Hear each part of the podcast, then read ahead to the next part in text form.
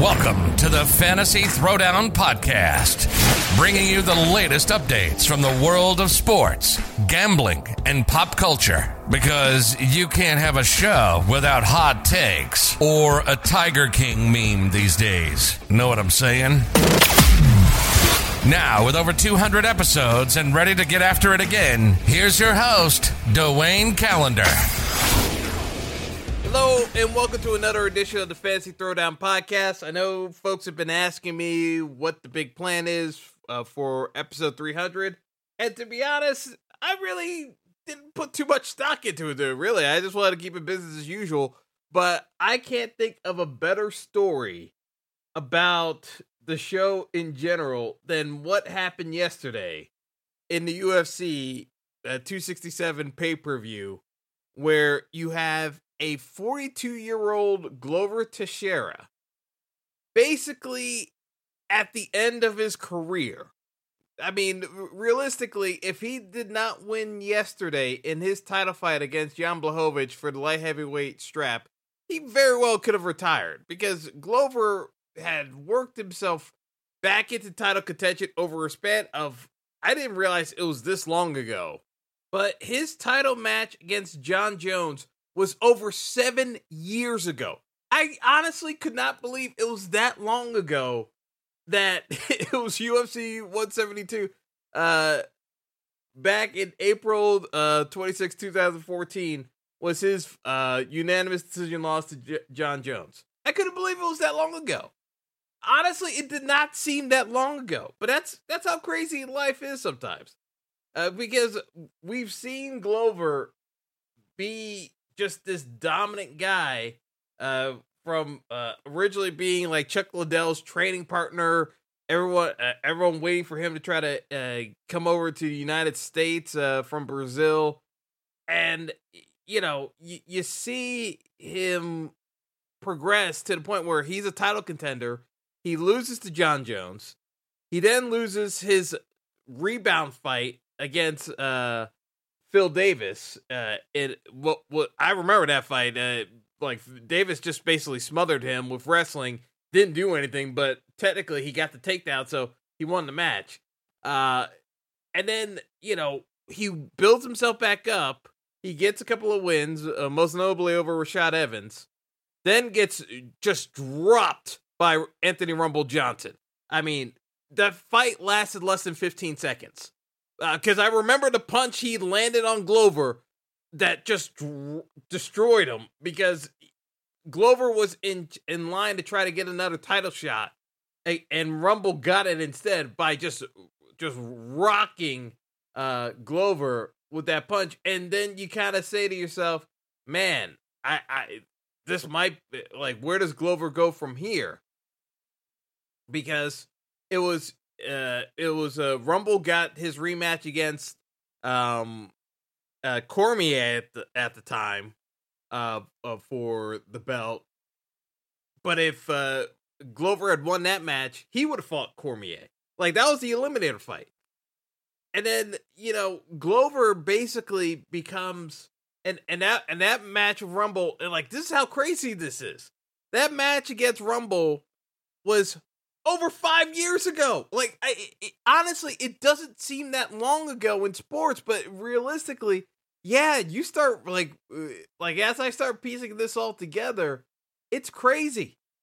I hadn't even started a podcast yet when Glover was like a mainstay in the UFC, but you know, from that point on, Glover eventually becomes kind of like an upper gatekeeper guy in a division uh, he lost to Gustafsson. He had a bad loss to Corey Anderson.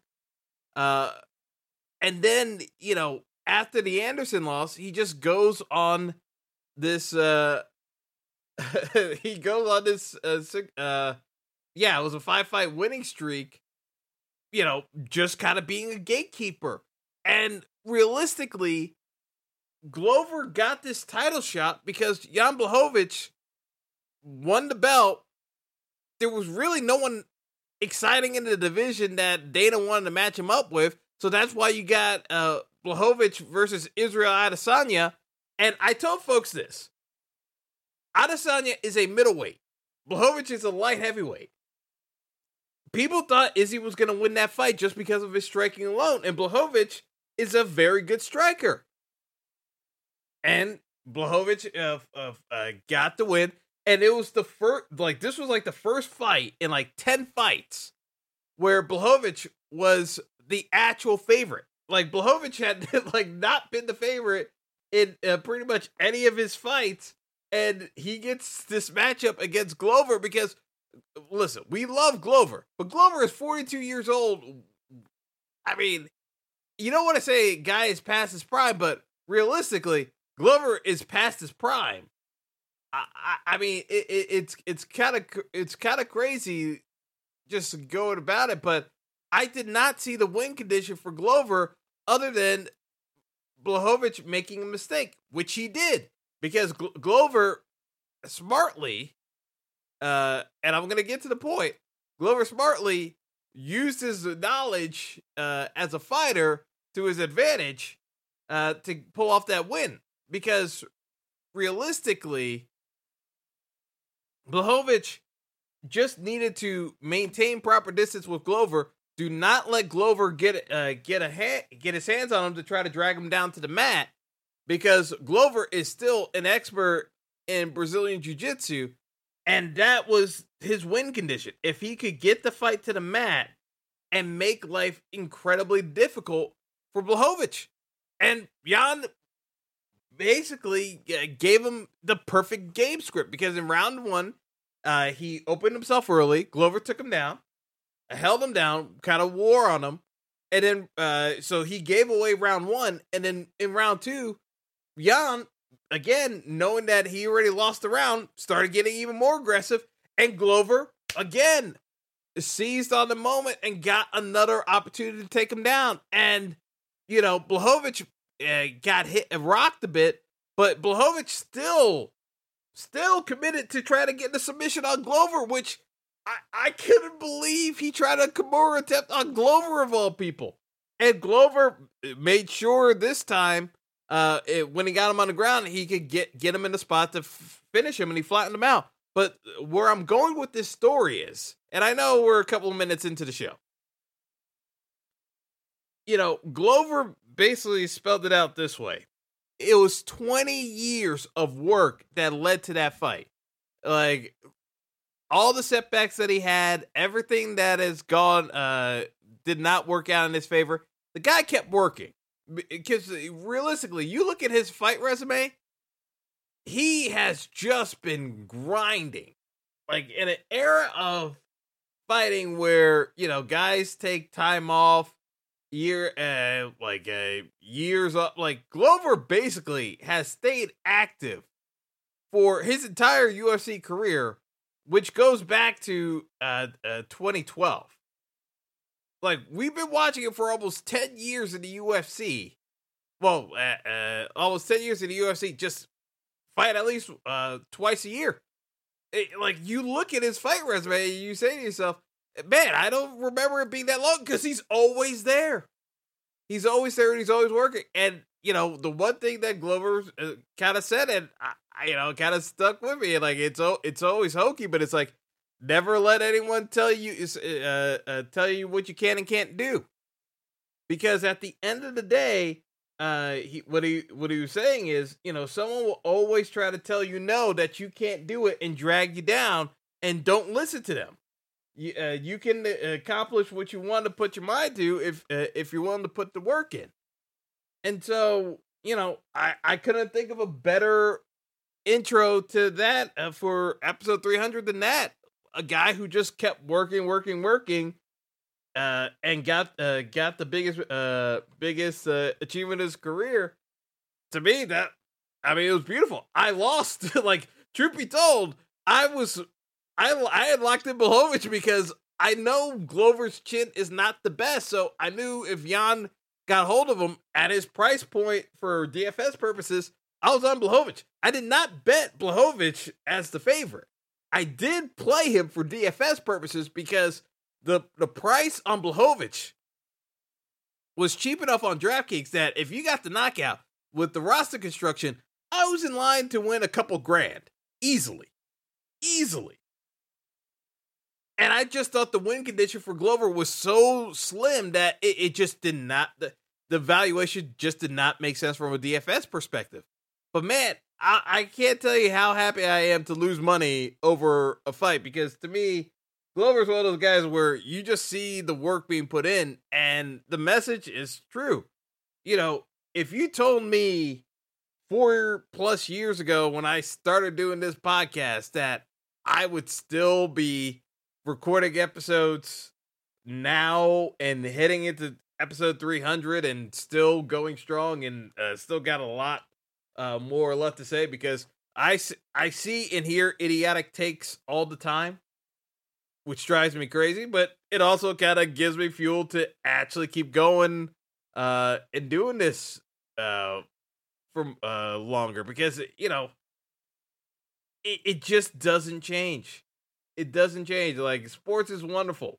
You learn so much about uh, yourself and uh, like what people people deem to be uh, uh, things that uh, can and should happen. And I- will be honest, I did not give Glover uh, enough respect in terms of what he can and can do uh, fighting wise. Uh, I probably should have given him a little bit more respect from a DFS perspective, uh, thought process wise. But man, I, I am so happy to lose money over something like that because to me, it's a beautiful story. It really is. Uh, you know, a guy worked his ass off, uh, and you know, after many many years in trials and tribulations, got got to uh, the finish line. And yeah, he's gonna fight for another. Uh, he's gonna make another fight. He's gonna do a title defense, and maybe, maybe he he does not uh win against Yuri. Uh, and I'm gonna butcher his last name, Prochazka. Uh, I always butcher it, but it doesn't matter. Like Glover got to the he got he got the belt, he got the strap. All that work, he got there, and to me, that's what uh, it, you know. Sometimes it's not even like the destination; it's the journey. Like you, no one can ever discount what Glover did to get there. Like you can't question that that man's run over the years and like the guys he fought over the years. Uh, in in terms of what he did, he he more than earned that strap. I I, I don't care what anyone says. Uh, that that you know that to me that one was beautiful. So. Uh, without much further ado, we're gonna get into uh, the NFL uh, slate today. I have some thoughts on the World Series as well, but uh, I'll be I'll be short and sweet with my World Series thoughts thus far. I am happy to see the Astros struggling as much as they are, uh, because I am getting sick and tired of folks. And I talked about this before.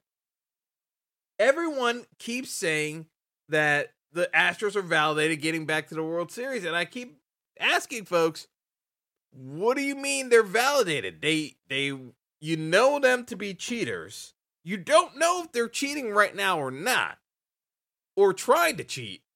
Because once you start cheating once, it's just easier for you to go back to doing the same bad habits. You may not get caught, but you're tr- you're actively thinking and trying to do other stuff to gain an advantage. So I, I don't understand how you could say you're validated when you don't admit to any wrongdoing whatsoever. It, it, it is utterly bizarre to me how anyone could view the Astros as a redemption story, given the fact that they have shown no iota of remorse whatsoever, and none of those players ever got punished. The manager got fired, but the manager seemed to be the only guy who tried to do something to stop them, but realized it was futile and then kind of shrugged his shoulders and gave up. So AJ Hinch lost his job, but nobody else did outside of the GM who was complicit in it as well. It's actually bizarre how the media kind of twists stories around. And then the other media story is everyone now complaining about the Atlanta Braves chop, which again has always been offensive. it, it, it's like I, I I feel as though folks just want to grasp at straws at this point because we know uh the the Atlanta Braves chop is offensive. What's more offensive is the Braves moving their stadium to the suburbs and making sure that the access to the stadium is so wholly in uh uh inaffordable to uh, some of the uh, less affluent areas of Atlanta, shall we say, to make sure that the ballpark is mostly filled with uh not uh with white people. But well let's just call it what it is. Because anyone who's done any sort of research on Atlanta knows that transportation system and where they uh, put that stadium in Gwinnett County was in fact intended, and they've even said this publicly, to have less uh, minority representation at that stadium. It was it's actually been uh, documented. So to me, that's even more of a story than the chop at this point. The chop's easy to call out. It's a lot easy. It's a lot harder to do the in-depth uh, analysis of how the Braves were able to move their stadium, having publicly noted on record that they didn't want people traveling to their stadium that weren't local to the suburbs of Atlanta, which is less diverse than other parts of Atlanta, while still maintaining that like they love Hank Aaron. Uh, you know, I, I just love the hypocrisy. But hey, you know, it is what it is. But we'll we'll get into uh, where I think the rest of the series is going to go uh, because uh, Atlanta uh, went uh, went up three one in the series uh, with another game tonight, which could be the series clincher. But I'll I'll try to hit that uh, later on today with my slate breakdown for DFS. just because I haven't been doing it, able to do a ton of content during the week while baseball has been on. But without much further ado, let's get into football. And you know, a lot of teams are off uh, today uh, for the main slate. You don't have a lot of high-powered offenses, so it today is gonna be a very interesting slate to kind of uh, pick apart. But we're we're gonna we're gonna be able to find uh, some avenues of approach here, in my opinion, because uh, I still think there's uh, avenues of being successful here.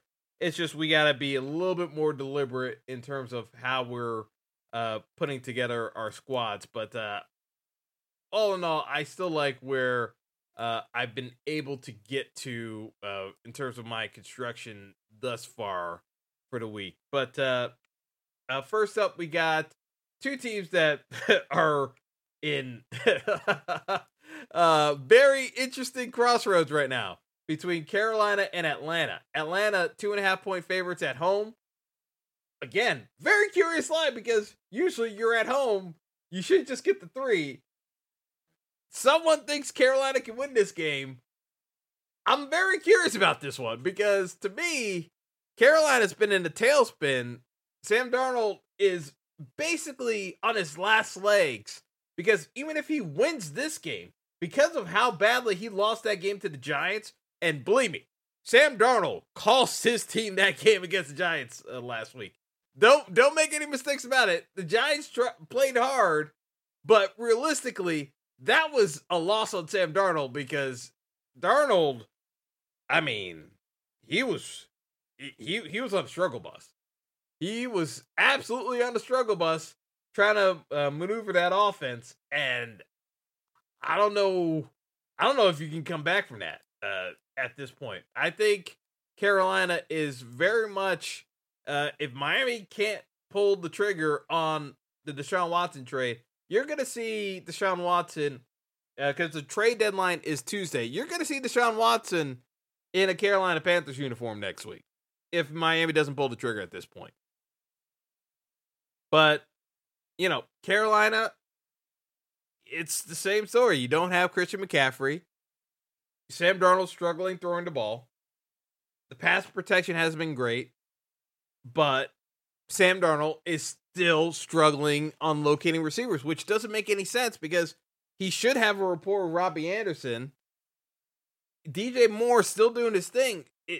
Like this is just Darnold. Uh, I, am sorry, and like, and I was trying to be as optimistic on Darnold, like, because I really liked the situation he was coming into, but he's just struggling reading reading the field because I watched that game I mean, you know me as a Giants fan, I gotta watch. I still have to watch the team play. Like the Gi- the Giants didn't do anything fancy. Darnold was just not very quick at making the proper reads to execute the offense. It's just that simple. So when it comes right down to it, he's their biggest liability because if he's not seeing the read, he's not getting the ball out quickly enough and letting those receivers uh, do their work in space. And I don't I don't know how you can fix that right now. I I I don't I don't think it's fixable right now with uh with the situation being what it is. So it, I, I, I, as much as I'm remiss to actually give like uh, give an edge to Matt Ryan of all people, uh yeah, this this very much comes across as uh a Falcons team that should win the game. Now, with that being said, the Falcons butcher games all the time, like like without fail. So to me, this is like kind of one of those stay away uh, bet spots because yeah, Atlanta should win this game, but we know Atlanta uh, to shoot themselves in the foot repeatedly. And on the flip side, you know, when it comes to Atlanta, if we're talking just from an X's and O's standpoint, Matt Ryan is dust. He's completely dust. So I I I really don't like any of the pieces of this game to be perfectly blunt. Uh and there's like talk that uh Calvin Ridley wants to get traded and I, I don't know. Something about this game just tells me to stay away, but that price on Russell Gage keeps pulling me in at 4200 on DraftKings. I don't know. I, I just I'm just not enamored with this game, but uh, it's just there's just too much uh, wrong with uh, with both of these teams to actually feel good about any any of it. But uh, I I would just take Atlanta and just uh, kind of move on from there. Moving on, we got uh, the Bengals traveling to the Meadowlands to play the Jets. Uh, Cincy's nine and a half point favorites. Man, the, the Jets are the Jets are bad, but they they play hard. They play hard. I just don't see how the Jets actually cover this game. I I really struggle to see Cincy not winning this one by 10. We're going to come to some other games where I could see maybe you can make an argument that the line's too big. But uh, for the Jets, uh, I mean, you got a backup QB in Mike White. You, you just, I don't like the weapons. I don't think they really mesh well. I, I just, I don't see anything here other than playing Joe Mixon on the the Bengals side and move on. Uh, Ja'Marr Chase got priced all the way up to 7,500. I just don't like the pricing on the Bengals this week. Everyone seems a tad too high. And if the Jets were a defense that rolled over, yeah, I could make a case for it. But I, I just, I feel like it's it's trying to chase the performance of the uh, the prior week with uh, playing Burrow and uh, Ja'Marr Chase. I'm not gonna say you can't do it. I'm just saying it, just seems l- more limited upside because the Jets are going to prepare themselves to stop that attack. It, it, like they're they're just not they're they're not a pushover type of defense. So I just don't think the Jets can score enough points. That's why I don't think the Jets can uh, be safely covering this. If this was like 10 and a half, yeah, I, I could make a case for the Jets. When it's nine and a half and you and the, the Bengals can win this by ten, I think that's a fair fair line. I think this is like had like a 30 uh, a 31-20 kind of game. And that's like being generous to, to the Jets, like somehow uh, getting a turnover and scoring a touchdown. I don't see the Jets getting to 20 points. I can see the Jets uh, defense holding Cincy to under 30, but I can't see the Jets getting to 20 points. And that's the problem. It's just there's not enough points here. And again, I don't like this from a DFS perspective. You're gonna hear this a lot uh, because there's just not there's not enough points in this game. I, am sorry, there's just not. Uh, moving on. Uh, I, I, mean, yeah, you can play Joe Mixon at 6,900. I don't hate it. I, am not enamored with it either. I just don't see a lot of uh, raw points coming out of this slate. So this is going to be one of those weeks where we're scrounging uh, to find uh, something that we're going to fall in love with, uh, which I haven't yet. Uh, even up to now, I still haven't yet. So uh, we're going to keep moving forward. Uh, we've got uh, the Rams uh, playing the Texans. Rams are 14 and a half point favorites on the road. I mean, here's the deal. Davis Mills should not be an NFL starting QB at all. For some reason, we've got him. I, I, I, for reasons that it's like the Texans are trying to take this entire season while not trading Deshaun Watson yet. They keep trying to squeeze every single drop out of this. Uh, they're gonna have to trade him before Tuesday.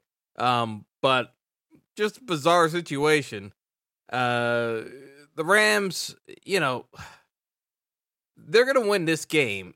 I mean, this is a very safe survivor pick. Uh, I don't see anything that the Texans are bringing to the table that are going to trouble the Rams.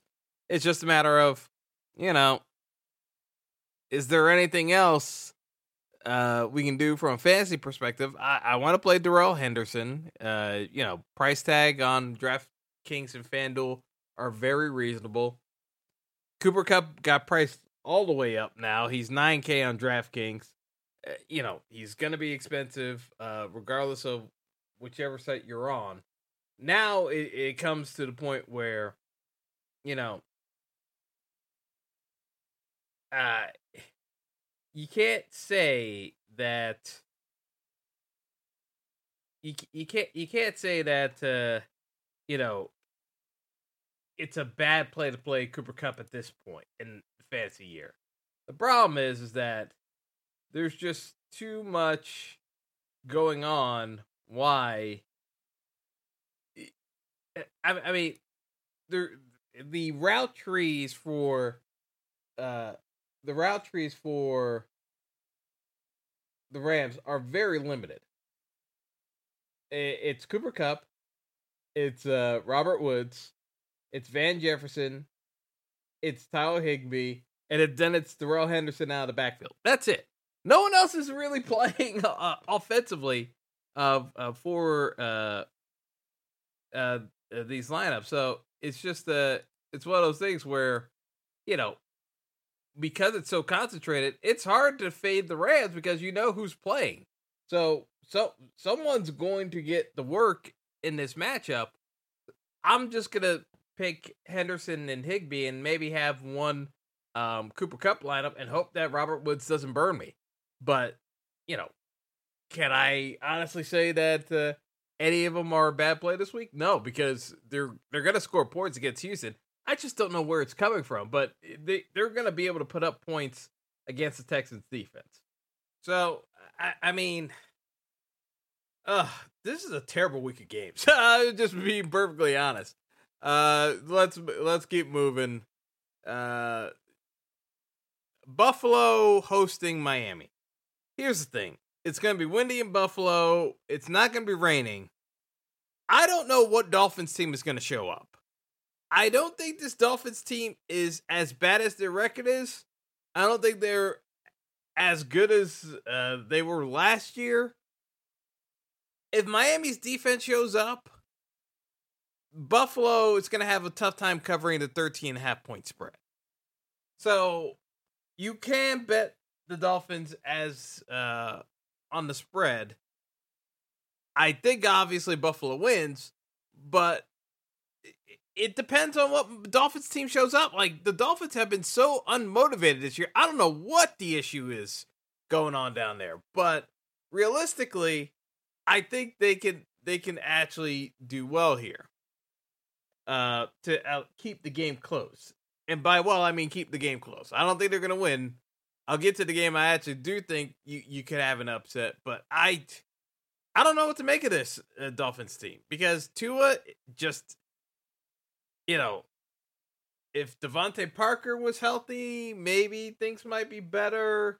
You you got Gesicki. Like I just don't see this offense moving with Tua under center, and it's becoming troubling, to say the least. That you know he's getting healthier, yet still they can't move the ball. I don't know what else to make of it other than Tua just doesn't have it, and it's just as simple as that. It, realistically, we should have seen more by now. So the Dolphins could just be a mediocre team, still needing to search for another quarterback. They should be in on the Deshaun Watson sweepstakes. We are pretty sure they are. Uh, it looks like publicly they're trying to hem and haw to drive down the prices of Deshaun Watson. Honestly, I think they just wasted time. Uh, I, I you know, folks may say that the Dolphins are multiple pieces away. I don't think they're that far off. I just don't. I just think they don't have a motor. Like they don't have a motivation for those guys to play hard because I think most of the people in that locker room look at Tua and see that man, we traded Fitzpatrick for this guy. And you're seeing the after effects of it. I think that's the biggest issue with Miami right now. I just don't think that team actually believes in Tua Tagovailoa.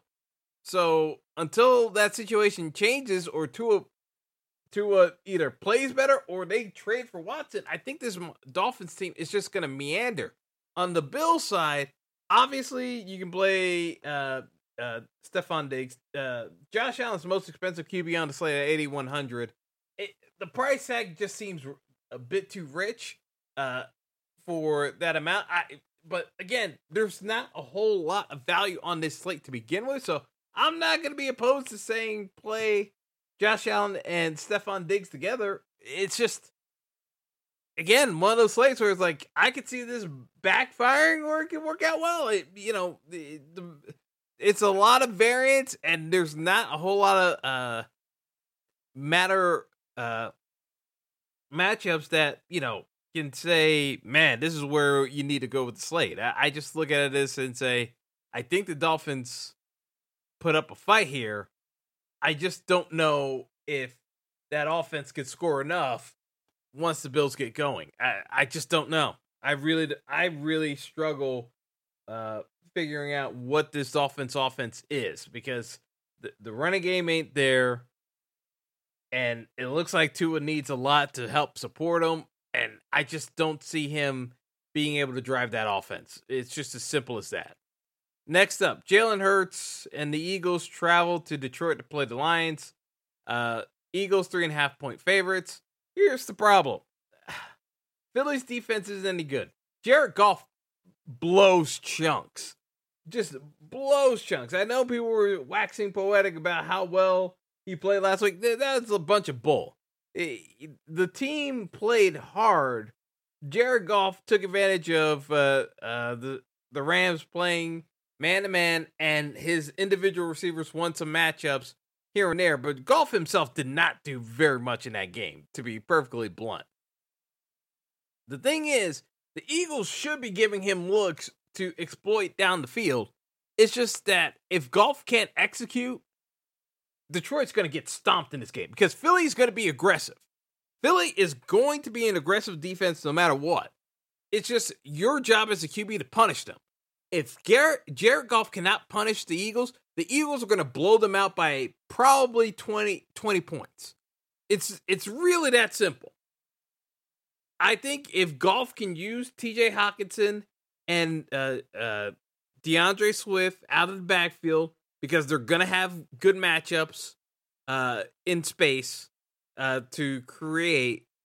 I think Detroit can string together multiple drives and put up points on the board. If Jared Goff cannot move the ball and can't make the reads quickly enough, Philly is going to stomp them because as much as I think Jalen Hurts is a terrible QB, he can still move around enough and just that barely bit of being above average uh, in enough attributes to offset the fact that he can't hit the broadside of a barn. You know, he has composure. He can move. He he he does not necessarily make the wrong decision. It's just the fact that he can't execute uh, precision passes. But against Detroit, you don't need to be that precise on, against their defense. It's just a matter of, you know, can you put enough pressure on Philly if you stop uh if you stop their uh their passing it because Philly can't run the ball. It's all going to be uh predicated on and well actually I shouldn't say that. I can't say Philly can't run the ball. Philly has not even attempted to run the ball with Miles Sanders. Now Miles Sanders is injured. We got Boston Scott in there. People are gravitating towards Gainwell. I would say if Philly actually tries to run the ball, it's going to be through Boston Scott, who's dirt cheap on DraftKings at 4,400. The problem is Philly has shown no inclination that they want to run the ball. So I have no idea what to make of the Philly offense other than Jalen Hurts just having to do it on its own. And doing it on his own, I think Philly basically scores 24 points. And it just comes down to can Jared Goff move the ball? I, like I said, I think Detroit can win this game, but it's all predicated on a Jared Goff not completely sucking. I think if he does an average job, they can win this game because Philly is going to give them chances to move the ball and score points because Philly's just going to be ultra aggressive and there are ways to punish that. But if you have no way of punishing that, you are going to get stopped. It, so th- this is one of those games where it's like I don't want to even want to bet this, but I would not be. Cr- I don't think it's the craziest thing in the world to say Detroit can win this game because they absolutely can because of the way Philly plays defensively. It's just that if you have an awful quarterback, Philly can punish you. If you have someone who's actually good like Dak Prescott, he's going to torch that defense. Jared Goff is awful. So, I, like I said, I think Philly wins this game, but it's not one where I would actually feel confident in them if I was playing Survivor Pool. I think that would be one of those danger picks because I think Detroit can actually win this game because Philly's defense isn't good. And Detroit, if Goff can actually play average, not good, just average, they can put up points, enough points on the board to actually beat Philly at home.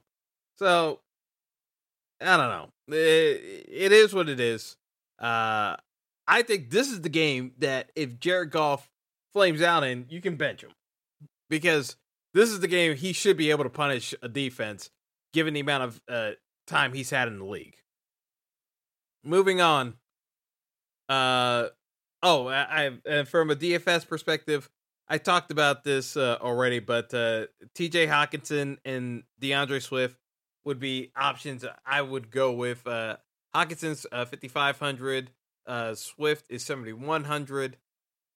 On the Philly side, I don't really like the Philly pieces because Jalen Hurts is priced up this week. I yeah, he can put up points. I just don't think he can put up enough points to make me feel warm and fuzzy about it. Uh D'Andre Swift is basically the only piece I'm interested in at uh, 6500. But yeah, don't don't like this game at all to be honest. Uh, I'm I'm probably going to be light on it. Uh moving on. Pittsburgh Cleveland. Oh, I want to turn the page on this game so quickly from a fantasy perspective. I have no interest outside of Nick Chubb at 6800. Everyone else, they can they can they can f off as far as I'm concerned. Uh, there is just no point in playing anyone else in this game, in my opinion. None. You're just you're just grasping at straws from a fantasy perspective. There's no reason to play anyone else. Um, but Cleveland three and a half point favorites. I'm just I would just bet uh, Cleveland and move on. Steelers will play hard. They have no offense because uh, against a good defense because Ben cannot throw the ball down the field. I, I will keep saying this. Big Ben cannot push the ball down the field. So against any defense that is halfway decent, which Cleveland does have a good defensive line, their secondary isn't that bad. I, I just I don't understand how anyone could actually reasonably say the Steelers have a good shot at winning this game. It, to me, it's just it is what it is. Like Cleveland's a a decidedly better team right now. That's all there is to it. Next up, Chicago hosting the 49ers. Chicago is three and a half point underdogs. Here's the deal. If Jimmy Garoppolo can't get a win here against a Bears team that is flailing on offense, Jimmy Garoppolo might might as well not board the team flight back home to San Francisco and Trey Lance can just take over for the rest of the year. This to me is come on, Jimmy. It's like I don't care if if George Kittle isn't playing. There is no reason why the 49ers can't take care of business in this game. Cover that three and a half point spread. Like this should be a lock game. Justin Fields looks lost running the, this offense. Now, Matt Nagy is not going to be there because of COVID. It should not matter, in my opinion. I just think point blank that this Chicago offense is broken. The passing attack is not non-existent. Allen Robinson is having a career worst year, and it's not his fault. It's just a, a quarterback in over his head in Fields, and then even with that, Andy Dalton was done. Like there, there's just there's no juice on that Chicago team right now, none. So, yes, I know Khalil Herbert has run the ball well. San Francisco's defensive line should be able to shut that down. And yes, I know the 49ers secondary is in tatters, but until Justin Fields shows me he can throw he can read coverage and throw, I'm just staying away from this game entirely. I have no interest in anyone in this matchup. Uh even uh, Khalil Herbert, yeah, I know people want to play Eli Mitchell. Uh Akiem Hicks is supposed to be back for the Bears. I'm not messing with this. I'm I'm just moving on. I'm just saying if the 49ers don't win this game, Jimmy Garoppolo might as well be benched. It just doesn't make any sense if you can't get a win in this matchup. Now, for the actual game that I want to talk about for the DFS slate Tennessee uh, traveling to Indy to play the Colts. I think that Carson Wentz should be the number one QB for fantasy uh, this week followed closely uh, behind by another QB I'm going to get to. But I think it's just clear as day. Carson Wentz is going to have a matchup that he can take advantage of with uh, the Titan secondary and just targeting Michael Pittman. Uh, I, I think this is just too easy of a matchup. It, you know, folks may want to just get cute with it and just try to go to other spots, but the matchup basically dictates itself. Tennessee is going to run the ball with Derrick Henry. They're going to try to play action with AJ Brown. There's no Julio Jones to take away target share from AJ Brown. So you can take your choice of Henry or Brown, and then you run Carson Wentz with uh, Pittman, and you can also add Mo Alie-Cox at the tight end spot because he's only 3,200, and just go from there. Like why are we trying to make this slate harder than it has to be? Yes, could Ryan Tannehill get there as well? Yes, but if Derrick Henry smashes, then Tannehill's not going to get the touchdown. So I would say instead of just risking that Tannehill's going to get the touchdown throws, just play Carson Wentz, and then you can play AJ Brown and Derrick Henry along with Michael Pittman and Mo Alie-Cox. Like there are ways to get to find enough value on this slate that you don't need to actually play uh uh these other pl- uh these other plays. I, I just think if you target this game and the line is at 51, this is a low total week for uh football purposes and for fantasy score. It's gonna be low totals like uh, projected across the board. I just think that you know just target the game and just run with uh, the guys you know who are going to get action yes, we could target the Rams game, but the problem with the Rams game is you don't know who's scoring the points. It, it could be five guys. With uh, this Titans Colts game, realistically, the point production is coming from about four dudes. Yes, you could get the random one off catch, but by and large, the, the bulk of the damage done by each team has been coming from the four guys I mentioned. So why not go there? I'm not worried about T.Y. Hilton possibly playing in this game because Ty has been more of a decoy this year. It just that's just a fact. So I'm just not gonna overthink it. I'm just gonna go right ahead with that play. Now on to the afternoon side of things. We got Washington traveling to Denver. Denver three and a half point favorites. Again, I don't understand how how are people saying that the Broncos are that much better than Washington? This should just be a three line. I'm taking the Washington side and I'm just moving on. This game sounds terrible. I Washington, while they're not good, we know Denver's not good either. I I just don't really see where we're gonna get a ton of points. Yeah, it will come down to can Denver punish Washington's weak secondary but Denver likes running the ball so much that I don't even know they're going to take advantage of Washington's weakness in the secondary. Washington wants Denver to try to run the ball. Uh, Vic is one of the worst coaches in the league. I, I he may just want to insist that they run the ball, and I think that plays into what Washington wants to happen. So I'm going to take Washington here. I don't really feel great about the game in general, but I'm I'm gonna I'm gonna just say that Washington uh, gets a W on the road and just move on because from a fantasy perspective, uh, you could play Terry McLaurin, but he got priced up, so he's in the seven K range. You play Courtland Sutton, he's at sixty four hundred on the Denver side. But outside of that, I I don't have interest in this game. There's no reason to play this game. Next on the docket, we've got New England hosting. Oh no, New England traveling to L.A. to play the Chargers. Chargers five and a half point favorites. I'm never gonna say at this point not to play Justin Herbert uh, with a receiver like Keenan Allen or Mike Williams, but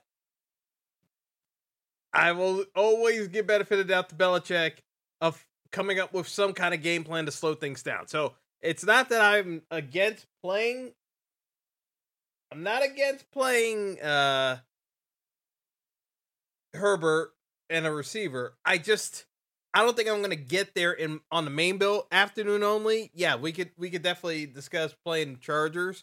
I don't think I'm gonna get there on my main build just because I think there's enough ways that New England can slow them down that the upside isn't nearly there. And I have another game in mind for the afternoon slate. I would much rather target. So to me, um, I'm just I'd be looking at uh I'd be looking at Keenan Allen only and hope that it's not Mike Williams. Uh, like it's either Keenan Allen or Mike Williams. Mike Williams is more expensive. Keenan Allen's uh, 6500. Mike Williams is like 7700 I believe on DraftKings. He's got a really high price tag on DraftKings. It's just that um all in all it, it, it's it's a hard sell. It's a hard sell trying to get there with LA because you know Belichick's going to take away one of those guys unless he focuses on Ekeler. Uh, and even that, I, I'm not as like enamored with Ekeler in this matchup. Like New England's good tacklers. It, it, I don't know. It, to me, like something about that game just tells me this: uh, don't try to tempt it. Um, so I, I'm not going there realistically, uh, unless it's afternoon only. Next up, we've got Jacksonville traveling to Seattle to play uh, the Seahawks. Seahawks three and a half point favorites. Listen, the Seahawks have a very badly exposed weakness. Uh, it has not been punished enough in recent weeks, but they are just so vulnerable in the secondary to dump off passes. It was coming up again last week as well, even with all the rain going on uh, and the Saints struggling to move the ball at times, they could still get it done just with short passes against the Seahawks.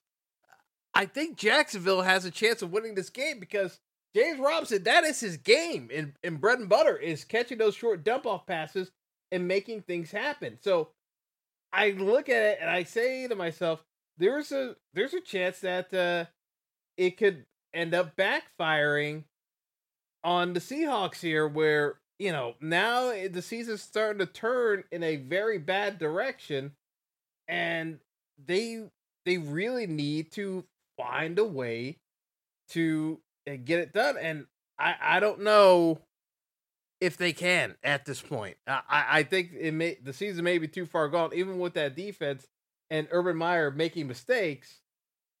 I think Jacksonville has enough talent and the the few things that they're good at uh are receivers catching the ball in space and making defenders miss and running Seattle is terrible at. So it's just like their greatest weakness is the one area where Jacksonville has actually shown to be pretty decent at. Jacksonville can win this game. So I actually like Jacksonville to cover, and I think they can actually win this game.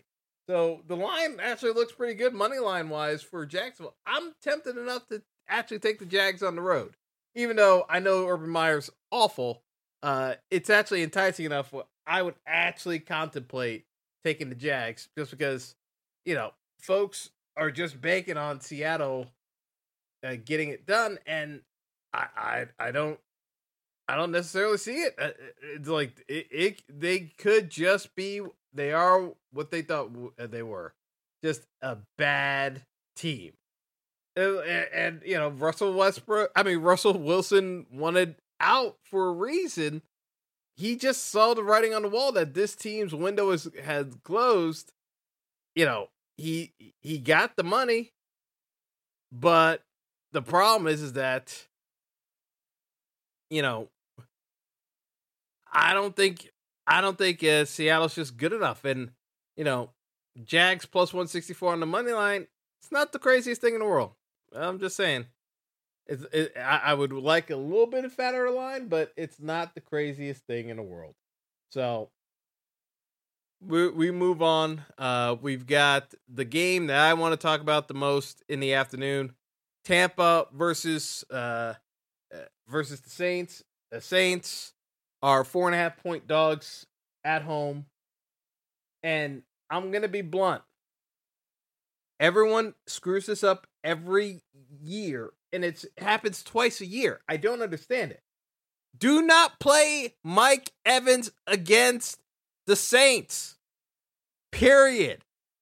It doesn't matter if Marshon Lattimore is in the lineup or not. Do not play Mike Evans against the Saints. Mike Evans has a personal beef with the Saints, specifically Marshon Lattimore, but it doesn't matter because as long as uh, Mike Mike Evans is playing against the Saints, the Saints, as a rule, they would rather take a defensive penalty than give Mike Evans a touchdown. So if you look at Mike Evans and his stats against the Saints, they are so drastically different than any other opponent he plays. They are half of what they should be. And the thing of it is, is that he's only averaging about 50 yards a game against the Saints compared to everyone else. And he doesn't have nearly amount of touchdowns. They go out of their way to make sure that Mike Evans cannot beat them. So, from my perspective, if if we're if we're being honest with ourselves, the way to go about this is simply put, you take Chris Godwin and you take Leonard Fournette and you just go with those two options. That's it. like someone is going to uh, benefit from all the penalty yardage Mike Evans is going to draw. So instead of trying to figure out if it's going to be Gronk or like because eh, Gronk is supposed to be coming back today, we don't know for sure yet, but it's likely that Gronk's playing. Instead of just trying to play the roulette of who Brady is going to target, we know Mike Evans ain't going to be the guy. But we do know, we do know that he's going to draw penalty yardage. So let Mike Evans not get uh, not get anything done, like eh, and fail, and you've been warned not to play Mike Evans for fantasy purposes. Do not play Mike Evans. Yeah, maybe he gets a touchdown somehow, but they are going to go out of their way to make sure he cannot score on them. So take the penalty yardage and just let the uh, Brady go over to Uncle Lenny in Leonard Fournette or target Chris Godwin in the red zone or Gronk if Gronk's playing and have that be your recipe with playing Tampa. But don't play Mike Evans.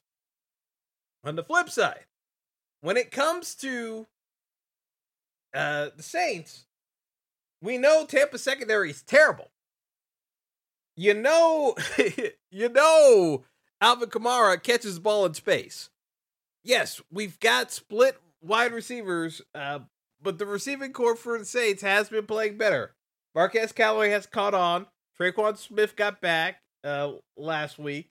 Uh, he looked shaky in spots, but they still had uh, some connection with. Uh, you still had some connection with uh, Jameis, uh, and he loves throwing to Tre'Quan Smith. The, I'm I'm sorry, but it, it works out well enough that this Saints passing attack is going to do work against Tampa because Tampa is going to be a, a, run funnel where you can't run up the middle. You can run at the sides uh, and up the field, but it's not going to be nearly the same uh, as just throwing the ball into space and letting them run with it. It's just not the same. So instead of uh, treating Kamara as a running back, look at him as basically uh you got to look at him as a as a wide receiver. And he's 8700, so he's one of the most expensive guys on the slate. But he is essentially a wide receiver that you know is going to get a lot of volume and looks when they kind of move out in space. So treat it as such. Treat it as not a running back, but a wide receiver who's just going to get eight to 10 targets and go from there. Because uh, it's just it, it, it it's it's pretty cl- uh, cut dry that the way to beat Tampa is throwing the ball on them. And so you got Marquez Callaway, you got Tre'Quan Smith, you got Kamara, and yeah, you could if De- uh, Deonte Harris is uh, active today, you can play him too. But those guys are going to get a ton of targets. And Jameis is going to throw the ball 40 plus times today. I think Jameis is pretty much the only QB on the slate with a chance at a 400 yard game today. This is a low scoring slate overall from the projections. So to me, the way to attack this slate is to keep going at like the, the teams with the weakest secondary that are locks uh, to have multiple uh, passing attempts, just keep chucking on them because eh, I I don't I don't see the I don't see where it works out otherwise. I I just think that that's the way you have to go about it. It's just you know see, seeing uh seeing where the chips fall, but I think the obvious things uh the the, the most obvious thing here is uh, Tampa uh, with uh, getting getting yardage through penalties and setting up red zone opportunities for uh, Godwin and Uncle Lenny.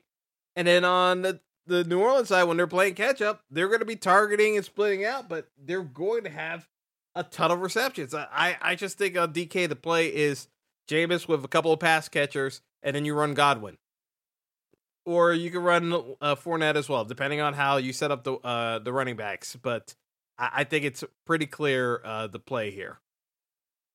So that does it for the main slate. Uh, we have Sunday Night Football with the Cowboys and Vikings. I don't know if I'm gonna actually uh, get into that slate for showdown purposes. Uh, I don't see pricing available yet, but to me, the question always comes down to is Kirk Cousins going to show up in a primetime game? And I don't like playing that game. So to me, I'm just going to probably play lighter on that slate because if Cousins doesn't show up, Dallas takes that game pretty easily and you're left like holding the bag because you, you're playing trying to play um you're you're trying to play uh Thielen and Jefferson and Cousins just doesn't measure up uh, if he's having a bad day. I, I just I don't know what to expect out of Kirk Cousins uh, more often than not. So I'd rather not uh, play that game. So I'm not going to do it. We're just I, I would rather just uh, uh, d- uh, do my little piece of caveat emptor. Don't don't go too crazy. Try try to play the showdown slate tonight because th- this could easily be a Cowboys dominant game, and the Vikings just don't show up. So, you know, I would be more or less playing Dak in the captain or Zeke in the captain, and just work from there, and not try to get too cute with it because I've definitely seen this story before where folks just start talking themselves into Kirk Cousins and we know what Kirk Cousins is when it comes to primetime games. It's just not it's not a good look. So, not going there. Um we'll see we'll see how the the slate works out, but uh I'm not going there. So, uh it, it's just it's as simple as that. So, uh that's uh that leaves us with my Giants and the Chiefs. I really don't want to talk about the Giants, so I'm going to leave the episode on a good note and duck out. Uh, we can talk about the Giants tomorrow uh, in what is likely to be a slaughter against the Giants, but you never know. So that's all for now, folks. Uh, have a good one, and uh, until next time, uh, enjoy the games and uh, best of luck to everyone. And uh, thanks again for listening uh, uh, to the show over the year. So uh, thank you, and until next time, goodbye. Thanks for listening to the Fantasy Throwdown Podcast. Be sure to like and subscribe to the show on Apple Podcasts, Google Podcasts, and all other major outlets.